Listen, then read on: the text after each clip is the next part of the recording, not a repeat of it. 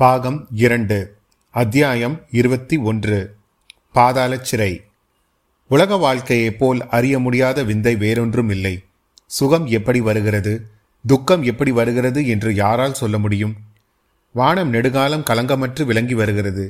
திடீரென்று கருமேகங்கள் திரண்டு வந்து எட்டு திசைகளிலும் இருள் சூழ்ந்து இடியிடித்து மின்னல் மின்னி கொட்டு கொட்டு என்று கொட்டுகிறது.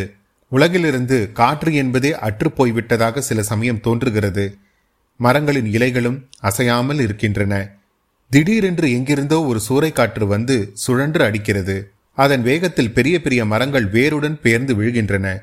சற்று முன்னால் நேத்ரானந்தமாக வானலாவி நின்ற காட்சியளித்த பசுமர சோலைகள் இப்போது அனுமரளித்த சோகவனமாக மாறிவிடுகின்றன. குந்தவையின் வாழ்க்கையில் அத்தகைய சூறைக்காற்று இப்போது சுழன்று அடித்து கொண்டிருந்தது. சில காலத்துக்கு முன்பு வரையில் அவள் கவலை என்பதை அறியாதவளாய் இருந்தாள். வாழ்க்கை என்பது இடைவிடாத ஒரு ஆனந்த உற்சவமாக இருந்து வந்தது.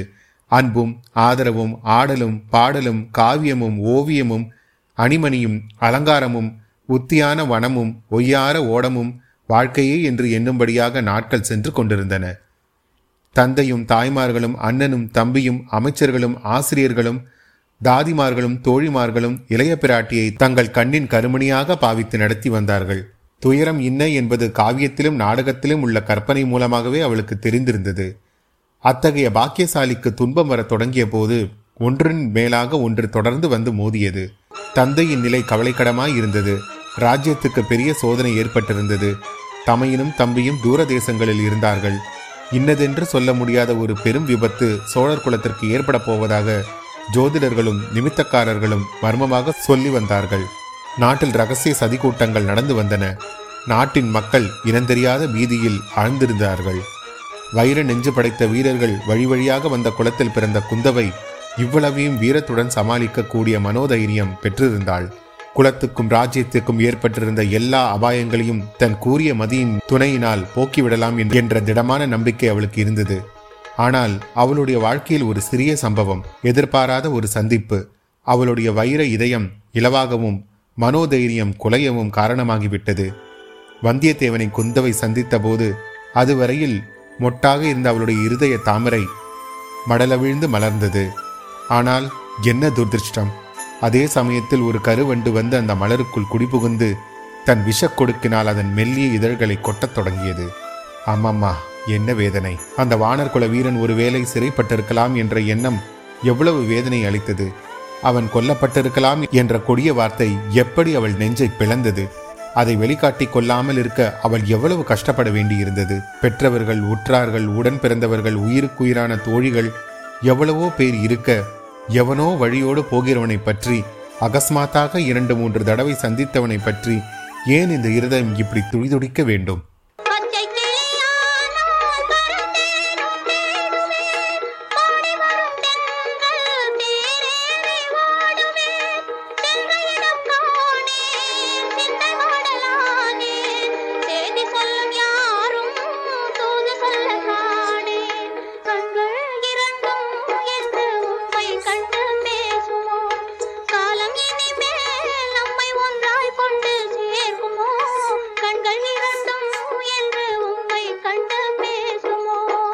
இதை எல்லாவற்றையும் யோசிப்பதற்கும் காரண காரியங்களை ஆராய்ந்து முடிவு கட்டுவதற்கும் இப்போது நேரமில்லை. மீனமேஷம் பாராமல், சகுனமும் சகுனத்தடையும் பாராமல், விசாரிக்க வேண்டியதை உடனே விசாரித்து செய்ய வேண்டியதை உடனே செய்ய வேண்டும். ஆகவே அன்று பிற்பகலிலேயே இளைய பிராட்டி சின்ன பழுவேட்டரையரின் மாளிகைக்கு வருவதாக சொல்லி அனுப்பிவிட்டு சென்றாள். அந்த மாளிகையின் அந்தப்புற மாதர்கள் இளைய பிராட்டியை ஆர்வத்தோடு வரவேற்றார்கள். அன்பை சொரிந்து உபச்சரித்தார்கள். இளவரசி அவர்களுடன் அளவலாவி சிறிது நேரம் பேசிக் கொண்டிருந்த பிறகு சித்திர மண்டபத்துக்கு சென்றாள்.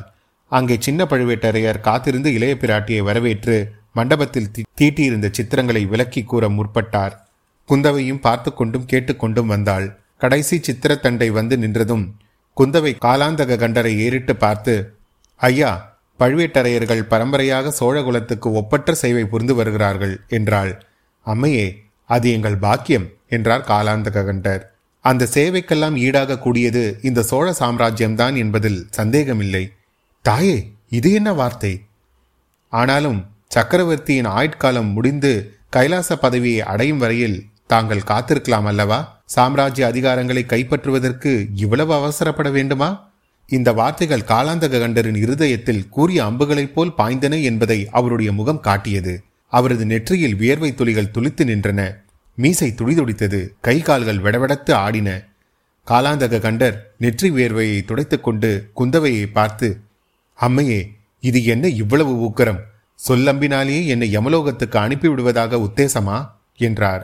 ஐயா, அத்தகைய சக்தி என்னிடம் இல்லை என்பது தாங்களுக்கே தெரியும்.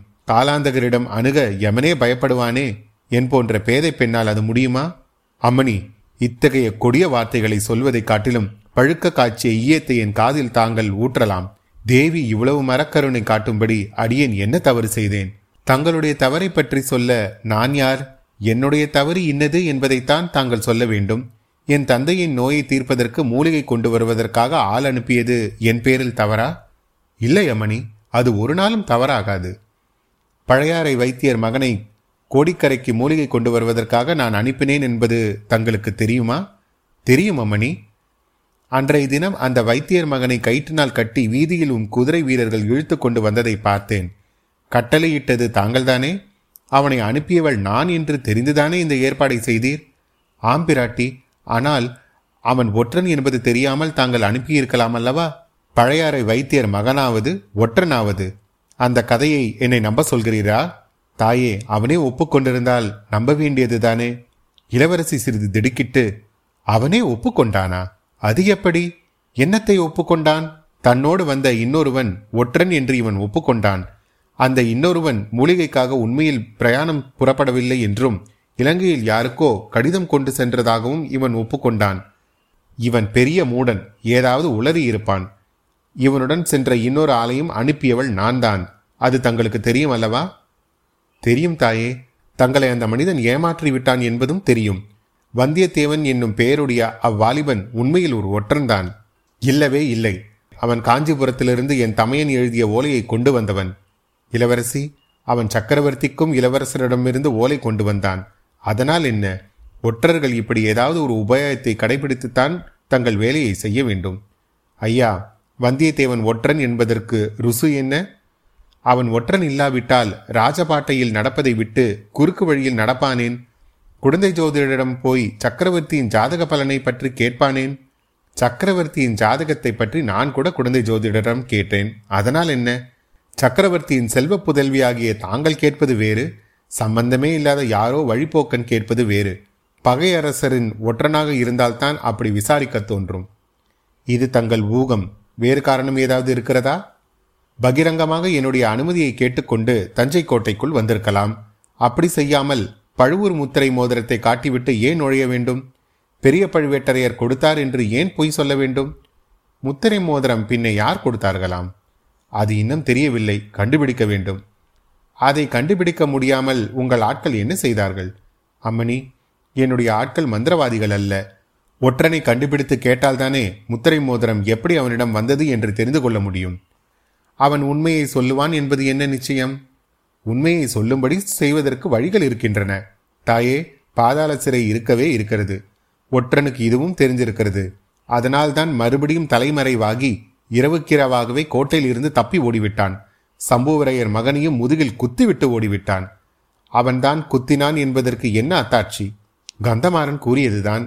அது போதாது, அவன் கந்தமாறனை குத்தவில்லை என்று நான் சொல்லுகிறேன். தாயே, தாங்கள் அருகில் இருந்து பார்த்தீர்களா? பார்க்கவில்லை.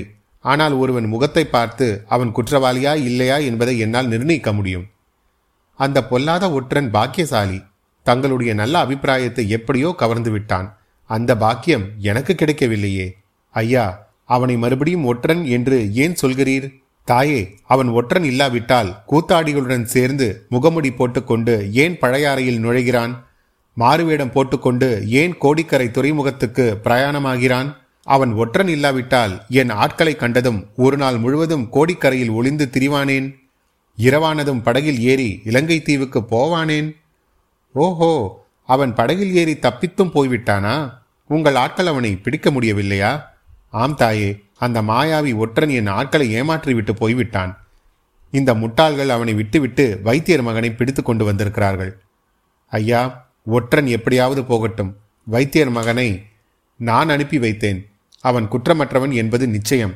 அவனை உடனே விடுவித்தாக வேண்டும். அம்மணி, அவன் ஒற்றன் இல்லாவிட்டாலும் ஒற்றனுக்கு உடந்தையாய் இருந்திருக்கிறான். ஏதேதோ கட்டுக்கதைகள் சொல்லி என் ஆட்களை ஏமாற்றியிருக்கிறான். ஒற்றன் ஒளிந்திருப்பதற்கும் தப்பி படகிலேறி செல்வதற்கும் இவன் உதவி செய்திருக்கிறான். அதெல்லாம் எப்படி இருந்தாலும் வைத்தியர் மகனை விடுதலை செய்தே ஆக வேண்டும். அந்த பொறுப்பை நான் ஏற்றுக்கொள்ள சித்தமா இல்லை. நாட்டில் நாலாபுரமும் அபாயங்கள் சூழ்ந்திருக்கின்றன. பகைவர்கள் படையெடுக்க காத்திருக்கிறார்கள். வீரபாண்டியனுடைய ஆபத்துவிகள் சோழகுலத்தை கருவறுக்க சபதம் செய்திருக்கிறார்கள். நாடெங்கும் சதிகள் நடந்து வருகின்றன. ஐயா, சதி செய்பவர்கள் எல்லாரையும் சிறையில் போடுவதாயிருந்தால் சிறையில் இடமே இராது. இடம் இருக்கும் வரையில் போடலாம் அல்லவா? உண்மை சதியாளரை போடுவதற்கு கொஞ்சம் இடம் மிச்சமாயிருக்கட்டும். ஐயா, வைத்தியர் மகனை உடனே விடுதலை செய்யுங்கள். அந்த பொறுப்பை நான் ஏற்க முடியாது தாயே. சக்கரவர்த்தியின் கட்டளை வந்தால் செய்வீரா? அதையும் புறப்பணி சக்கரவர்த்தியின் கட்டளை வந்தால் செய்வீரா? அதையும் புறக்கணிப்பீரா? அம்மணி, இதற்கு சக்கரவர்த்தியின் கட்டளை தேவையில்லை. இளைய பிராட்டியின் விருப்பம் எதுவோ அதுவே சக்கரவர்த்திக்கு வேத கட்டளை என்பது உலகமறிந்த செய்தி. இதோ பாதாள சிறையின் சாவியை தங்கள் கையில் ஒப்புவித்து விடுகிறேன். தாங்களே சென்று கதவை திறந்து விடுதலை செய்யுங்கள். இன்னும் யாரையாவது விடுதலை செய்வதாயிருந்தாலும் தாராளமாக செய்யுங்கள். அதனால் வரும் லாப நஷ்டங்களுக்கு பொறுப்பு தங்களது. இவ்வாறு சொல்லி காலாந்தக கண்டர் ஒரு பெரிய சாவியை எடுத்து கொடுத்தார். குந்தவை பொங்கி வந்த தன் ஆத்திரத்தை அடக்கிக் கொண்டு, ஆகட்டும் ஐயா, லாப நஷ்டங்களுக்கு நானே பொறுப்பேற்றுக் கொள்கிறேன் என்று சாவியை பெற்றுக்கொண்டாள். இந்த சோழ சாம்ராஜ்யத்துக்கு ஏதாவது பெருந்தீங்கு நேர்ந்தால் அது இரண்டு பெண்களினால் தான் இருக்கும் என்றார் தஞ்சை கோட்டை தலைவர். நான் ஒருத்தி, அந்த இன்னொரு பெண் யாரோ பழுவூர் இளையராணி நந்தினி தேவிதான். குந்தவை புன்னகை புரிந்து, சோழ சாம்ராஜ்யத்தின் சர்வாதிகாரியுடன் என்னை கொண்டு போய் சேர்க்கிறீர்களே, இது காதில் விழுந்தால் பெரிய பழுவேட்டரையர் தங்களை தேச பிரஷ்டனம் செய்து விடுவார் என்று சொன்னாள். ரொம்ப நல்லதாய் போய்விடும், அதற்கு நான் காத்திருக்கிறேன் என்றார் சின்ன பழுவேட்டரையர். அத்தியாயம் இருபத்தி ஒன்று நிறைவு பெற்றது. அத்தியாயம் இருபத்தி இரண்டு. சிறையில் சேந்தன் அமுதன். தஞ்சை கோட்டைக்குள் பொற்காசுகள் வார்ப்பப்படும் தங்கசாலை மற்றொரு சிறிய கோட்டை போல் அமைந்திருந்தது. தங்கசாலைக்கு வெளிப்புறத்தில் கட்டுக்காவல் தஞ்சை கோட்டை வாசலில் உள்ளது போலவே வெகு பலமாய் இருந்தது. அன்று மாலை குந்தவை தேவியும் வானதியும் தங்கசாலையை பார்வையிட சென்றபோது வேலை முடிந்து பொற்கொள்ளர்கள் வெளியே புறப்படும் சமயம். வாசற் காவலர்கள் பொற்கொள்ளர்களை பரிசோதித்து வெளியே அனுப்ப ஆயத்தமானார்கள். பொற்கொள்ளர்கள் வாசலாண்டை வந்து குவிந்தார்கள். அந்த நேரத்தில் அரண்மனை ரதம் வந்து தங்கசாலையின் வாசலில் நின்றது. குந்தவையும் வானதியும் இறங்கினார்கள். அவர்களை பார்த்ததும் காவலர்களும் பொற்கொள்ளர்களும் மெய்மறந்து நின்று வாழ்க இளைய பிராட்டி என்று கோஷித்தார்கள். தங்கசாலையின் தலைவர் ஓடி வந்து அரச குமரிகளை ஆர்வத்துடன் வரவேற்றார். உள்ளே அழைத்து சென்று பொன்னை காய்ச்சும் அக்னி குண்டம், நாணய வார்ப்படம் செய்யும் அச்சுக்கள், அச்சிட்ட நாணயங்கள் முதலியவற்றை காட்டினார். அன்றைய தினம் வார்ப்படமான தங்க நாணயங்கள் ஒரு பக்கத்தில் குப்பலாக கிடந்தன. அந்த பசும்பொன் நாணயங்களின் ஒளி கண்ணை பறித்தது. ஒவ்வொரு நாணயத்திலும் ஒரு பக்கத்தில் புலியின் முத்திரையும் மற்றொரு பக்கம் கப்பல் முத்திரையும் பதித்திருந்தன. பார்த்தாயா வானதி, எத்தனையோ காலமாக இந்த சோழ நாட்டுக்கு உலகமெங்கும் இருந்து தங்கம் வந்து கொண்டிருந்தது. தரை வழியாகவும் வந்தது, கப்பல் வழியாகவும் வந்தது. இதுவரை அவ்வளவு தங்கத்தையும் சுமக்கும் பொறுப்பு சோழ நாட்டு பெண் குலத்துக்கே இருந்து வந்தது. ஆபரணங்களாக செய்து போட்டுக்கொண்டு தூக்க முடியாமல் தூக்கி வந்தார்கள். கொஞ்ச காலமாக சோழ நாட்டு பெண்களுக்கு அந்த பாரம் குறைந்து வருகிறது. நம் தானதிகாரி பழுவேட்டரையர் இம்மாதிரி கண்ணை பறிக்கும் தங்க நாணயங்களை வார்ப்படம் செய்ய ஏற்பாடு பண்ணிவிட்டார் என்று குந்தவை சொன்னாள். அக்கா, அதனால் என்ன சௌகரியம் என்று வானதி கேட்டாள். என்ன சௌகரியமா? நீ ஒன்றுமே தெரியாத பெண்ணடி.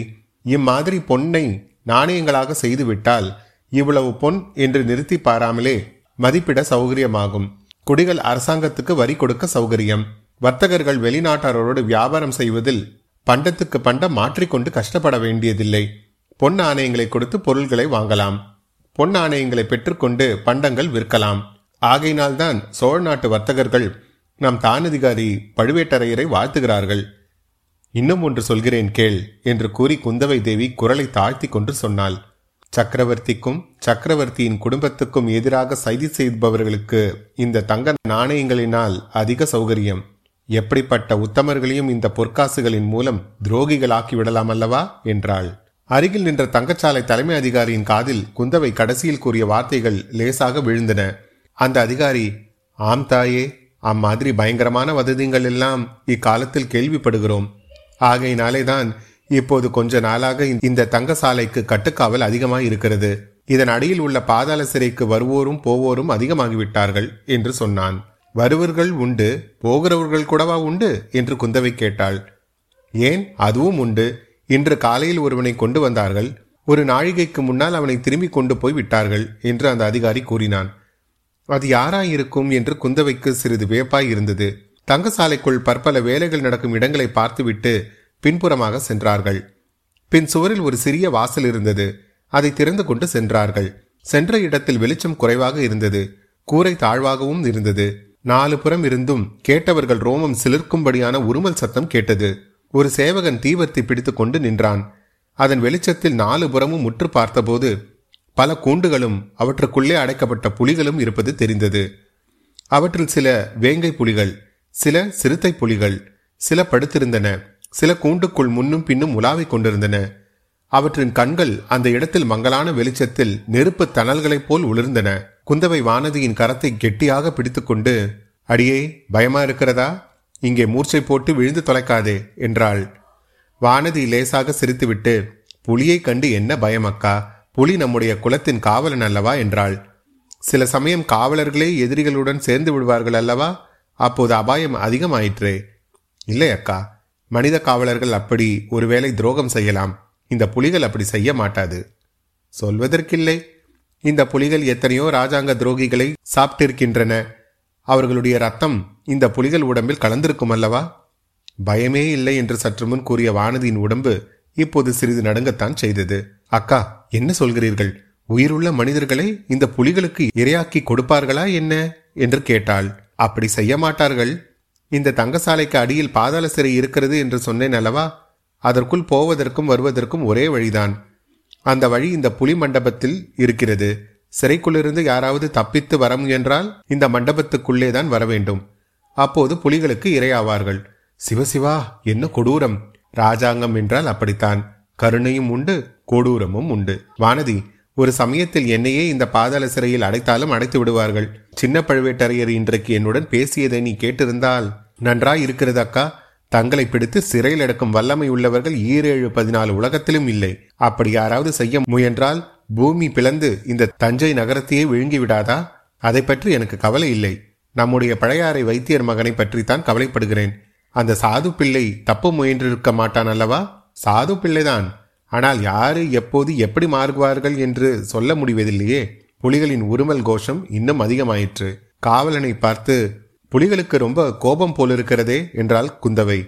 இல்லை தாயே, சக்கரவர்த்தியின் திருக்குமாரியை இவை வாழ்த்தி வரவேற்கின்றன என்று காவலன் சமத்காரமாய் மறுமொழி கூறினான். நல்ல வரவேற்பு என்றாள் குந்தவை. அதோடு புலிகளுக்கு இரை போடும் சமயம் நெருங்கிவிட்டது. இரையை நினைத்து உருமுகின்றன. அப்படியானால் நாம் சீக்கிரம் போய்விடலாம். சிறையின் வாசல் எங்கே இருக்கிறது? மண்டபத்தில் ஒரு மூளைக்கு அதற்குள் அவர்கள் வந்திருந்தார்கள். அங்கிருந்து புலிக்கூண்டு ஒன்றை காவலர்கள் அப்பால் நகர்த்தினார்கள். அங்கே தரையில் பதிந்திருந்த கதவு ஒன்று காணப்பட்டது. இரண்டு ஆட்கள் குனிந்து கதவை வெளிப்புறமாக திறந்தார்கள். உள்ளே சில படிக்கட்டுகள் காணப்பட்டன. அவற்றின் வழியாக ஒவ்வொருவராக இறங்கி சென்றார்கள். அவற்றின் வழியாக ஒவ்வொருவராக இறங்கி சென்றார்கள். இருள் அதிகமாயிற்று. இரு சேவகர்கள் பிடித்திருந்த இரண்டு தீவர்த்திகளிலிருந்து புகையினால் மங்கிய வெளிச்சம் வந்து கொண்டிருந்தது.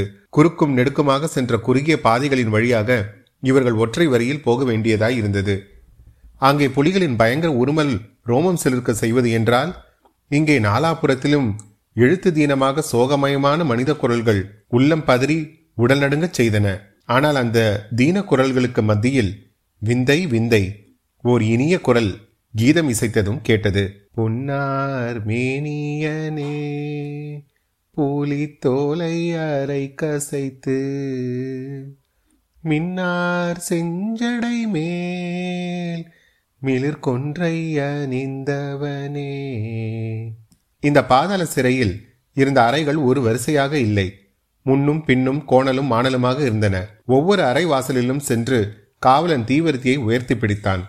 சில அறைகளில் உள்ள ஒருவனே இருந்தான். சிலவற்றில் இருவர் இருந்தார்கள்.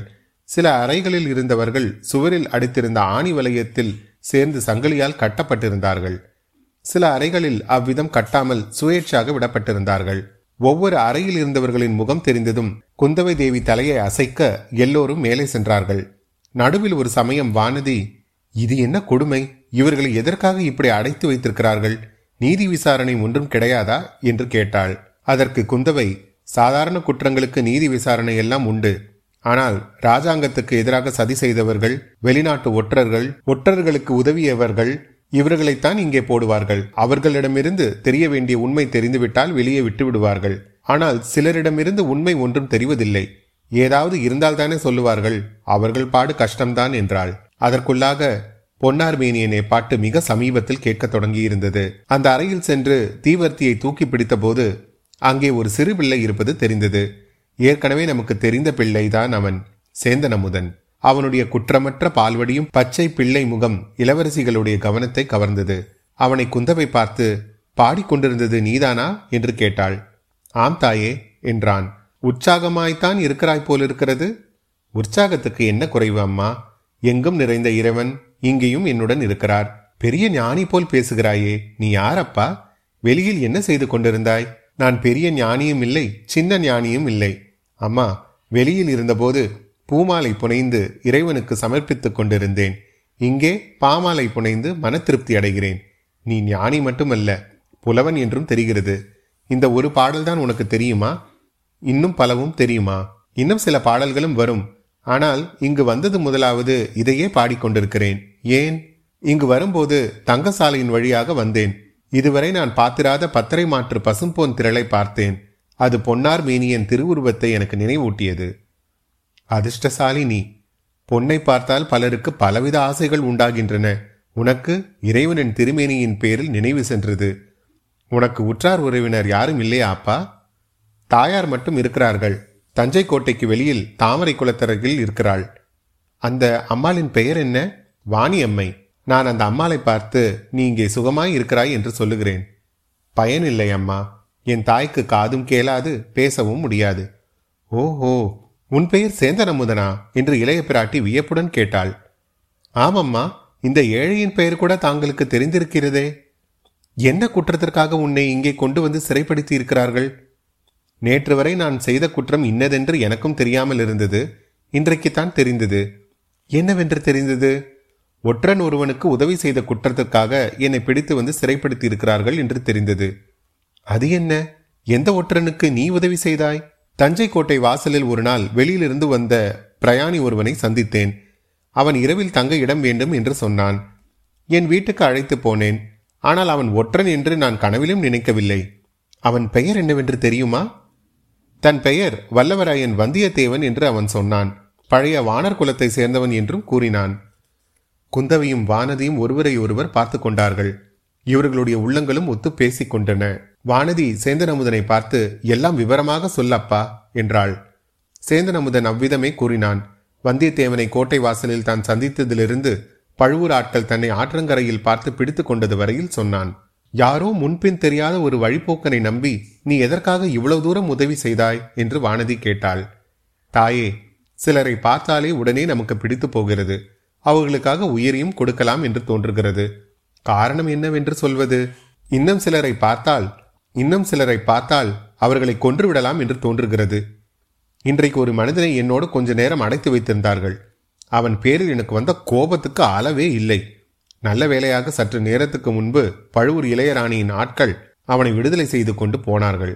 அதுவும் அப்படியா என்று குந்தவை பற்களினால் தன் செவ்விதழ்களை கடித்துக் கொண்டாள். அவளுடைய புருவங்கள் நெறிந்தன. ஆத்திர பெருமூச்சு வந்தது. அவ்வளவு அவசரமாக விடுதலையான மனிதன் யார் உனக்கு தெரியுமா என்று கேட்டாள். தெரியாமல் என்ன? யாரோ பழையாறை வைத்தியனின் மகனாம். அப்படி என்னப்பா அவன் தகாத வார்த்தைகளை சொன்னான்? அவனை கொன்றுவிடலாமா என்று அவ்வளவு கோபம் உனக்கு வந்ததாக சொன்னாயே. கோடிக்கரையில் என் மாமன் மகள் பூங்குழலி இருக்கிறாள். அவளை பற்றி இவன் தகாத வார்த்தைகளை சொன்னான். அதனால்தான் அவன் பேரில் எனக்கு அவ்வளவு கோபம் வந்தது. ஆனாலும் அவன் ஒரு நல்ல சமாச்சாரம் சொன்னபடியால் போனால் போகிறது என்று விட்டுவிட்டேன். அது என்ன அவ்வளவு நல்ல சமாச்சாரம்?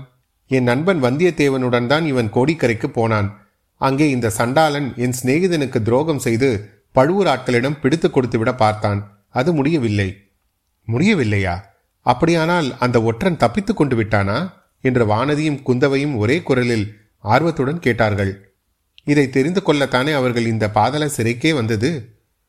ஆமமணி, என் நண்பன் தப்பித்து கொண்டு போய்விட்டான். பூங்குழலி அவனை இரவில் படகில் ஏற்றிக்கொண்டு கடலில் இலங்கை தீவுக்கு சென்று விட்டாளாம். தேடிப்போனவர்கள் ஏமாந்தார்கள். இந்த பாதகனும் ஏமாந்தான். பெண்மணிகள் இருவரும் ஒருவரையொருவர் பார்த்து கொண்டார்கள். அவர்களுடைய உள்ளத்தில் ததும்பிய மகிழ்ச்சியை அவர்களுடைய முகமலர்கள் வெளியிட்டன. குந்தவை சேந்தன் அமுதனை பார்த்து, அப்பனே, ஒற்றன் ஒருவன் தப்பித்துக் கொண்டது பற்றி நீ இவ்வளவு சந்தோஷப்படுகிறாயே, உன்னை சிறையில் வைத்திருப்பது சரிதான் என்றாள்.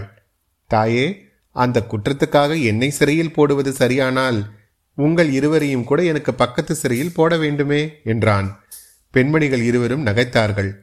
இருளடைந்த அந்த பாதாள சிறையில் சேந்தன் அமுதனுடைய பாட்டு எவ்வளவு விசித்திரமாய் இருந்ததோ அப்படி அவர்களுடைய சிரிப்பும் அபூர்வமாய் ஒலித்தது. நீ வெகு கெட்டிக்காரன், மிக பொல்லாதவன். உன்னை இங்கே வைத்திருந்தால் நீ பாட்டு பாடியே இங்கே உள்ள மற்றவர்களையும் கெடுத்து விடுவாய். கோட்டை தலைவரிடம் சொல்லி உன்னை விடுதலை செய்ய பண்ணிவிட்டு மறுகாரியம் பார்க்க வேண்டும் என்றாள் குந்தவை. தாயே, அப்படி செய்ய வேண்டாம். அடுத்த அறையில் ஒரு மனிதன் இருக்கிறான். அவன் என்னிடம் தினம் நூறு தடவை நீ எனக்கு ஒரு பாட்டு சொல்லிக் கொடு, சொல்லிக் கொடுத்தால் பாண்டிய குலத்து மணிமகுடத்தையும் மாலையையும் இலங்கையில் எங்கே ஒளித்து வைத்திருக்கிறேன் என்று தெரிவிக்கிறேன் என்பதாக சொல்லிக் கொண்டிருக்கிறான். அந்த ரகசியத்தை நான் தெரிந்து கொள்ளும் வரையில் இங்கேயே விட்டு வைக்க சொல்லுங்கள் என்றான் சேந்தன் அமுதன். பாவம், இந்த மாதிரி உனக்கும் பைத்தியம் பிடிக்கும் வரையிலா இங்கே இருப்பாய் என்கிறாய்? அப்புறம் உன் தாயார் வாணியம்மையின் கதி என்ன என்று கூறிவிட்டு இளைய பிராட்டி அங்கிருந்து புறப்பட மற்றவர்களும் சென்றார்கள். அரை நாழிகை நேரத்துக்கெல்லாம் சில சேவகர்கள் வந்து சேந்தன் அமுதனை பாதாள சிறையிலிருந்து விடுதலை செய்து தஞ்சை கோட்டை வாசலில் கொண்டு போய் விட்டார்கள்.